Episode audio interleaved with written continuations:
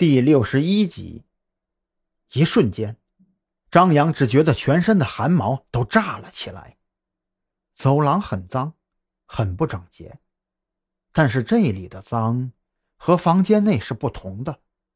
说实话，第一次进入走廊的时候，张扬也仅仅只是把它当做一座老楼的走廊，它显得十分的杂乱，地上也不干净。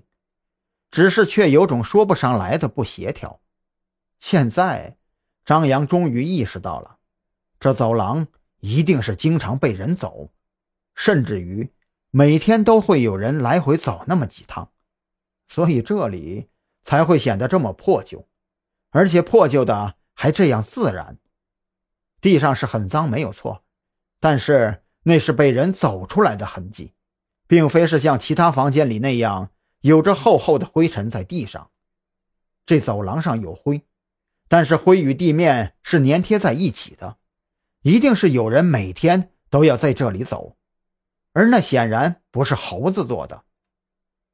张扬过去以后，蓝雨桐看张扬神色凝重，关切地问道：“有什么发现吗？”“没有，这个地方很邪门，我们先下去看看吧。”张扬心里在打鼓，他已经不敢确定，自己这一次的对手究竟是一个人、两个人，甚至是更多的人。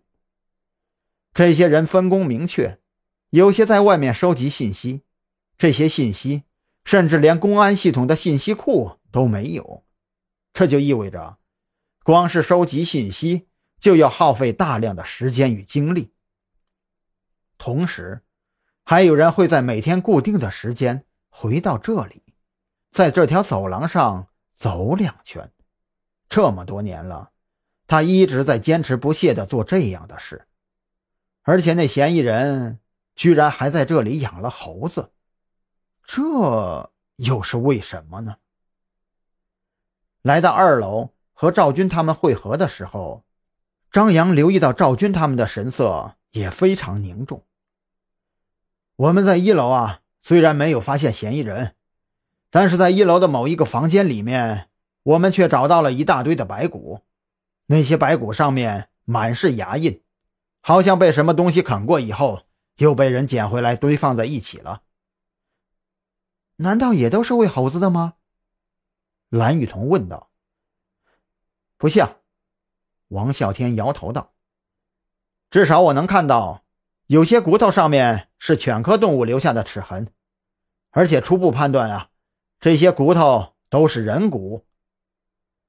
这是重大案情啊！赵军点了一支烟。现在外面的人手足够，不久之前我就联系了当地派出所，让他们调人过来把这栋楼围住。如果嫌疑人还在这栋楼里，他一定跑不掉的。赵军指了指前面。而王啸天却悄悄地后退一步，站在了楼梯口。我就留在这里守住后路好了，你们三个去吧。赵军对此显然没有什么意见，毕竟这一群人中只有王啸天看起来没有什么战斗力。相比之下，张扬的战斗素养是被韩大考教过的，评价嘛还不算太差。蓝雨桐就更不用说了。三个人一起行动，速度要快上很多。他们几个人干脆每人一间房的去搜索。这二楼给张扬的感觉依然是这样，黑漆漆的走廊上显得非常的脏乱差，一看就是老楼的样子。但是仔细看起来，这里显然应该经常被人走。地上虽然脏，但却不是那种蒙尘的脏。其他的房间里也没有多余的痕迹，很多房间也是空空如也，最多被人留下了几件被遗弃的家具，搜寻起来非常容易。渐渐的，三人便聚集在了走廊尽头那一间房子面前。如果你说的那个东西还留在这里，那就应该在这间房子里了。赵军若有所思的盯着张扬。